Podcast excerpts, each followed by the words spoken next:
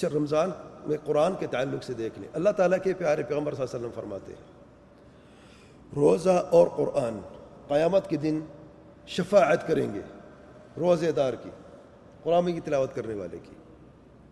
سن لے روزہ اور قرآن شفاعت کریں گے قیامت کے دن۔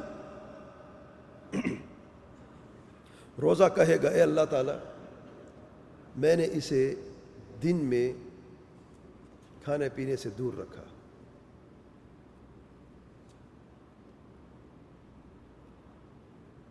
قرآن کہے گا، اللہ تعالیٰ رات کو میں نے اسے نیند سے دور رکھا۔ بولیں گے جی ہاں روزہ بھی بولے گا، قرآن بھی بولے گا۔ کیسے؟ اللہ علم زبان کا ہونا ہمارے لیے انسانوں کے لیے لازمی ہے۔ ورنہ زبان کو نہ بولنے کے لازمی نہیں ہے۔ زبان جانور کی بھی ہے نا۔ جانور بول سکتا ہے، کہتے بے زبان۔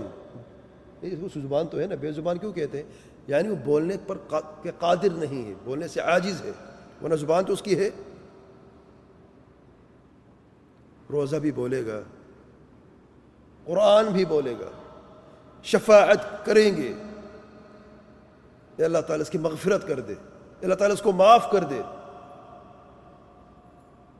دن میں سے میں نے کھانے پینے سے روکے رکھا، شہوتوں سے روکے رکھا۔ رات کو قرآن کہتے میں نے اسے نیند سے روکے رکھا۔ یہ جاگتا رہا، قرآن پڑھتا رہا، تلاوت کرتا رہا۔ اور شفاعت کرتے رہیں گے، کرتے گے یہاں تک کہ اللہ تعالیٰ معاف کر ہی دے گا۔ شفاعت قبول کر ہی لے گا۔ اور جانتے ہیں کہ قرآن مجید کی تلاوت کرنے والے اور صحیح سمجھنے والے کون ہیں؟ اللہ تعالیٰ کے پیارے پیغمبر صلی اللہ علیہ وسلم فرماتے ہیں اہل القرآن، ہم اہل اللہ و خاصت اہل قرآن اللہ تعالیٰ کے اہل، اللہ تعالیٰ کے خاص بندے ہیں۔ اہل اللہ ہے اللہ تعالیٰ کے پیارے ہیں۔ اللہ تعالیٰ کے اولیاء ہیں۔ اہل القرآن وہ ہیں جو قرآن مجید کی تلاوت بھی کرتے ہیں۔ صحیح سمجھ کے ساتھ، صحیح سمجھنا شرط ہے۔ ورنہ غلط سمجھنے والے بھی موجود ہیں آج امت میں۔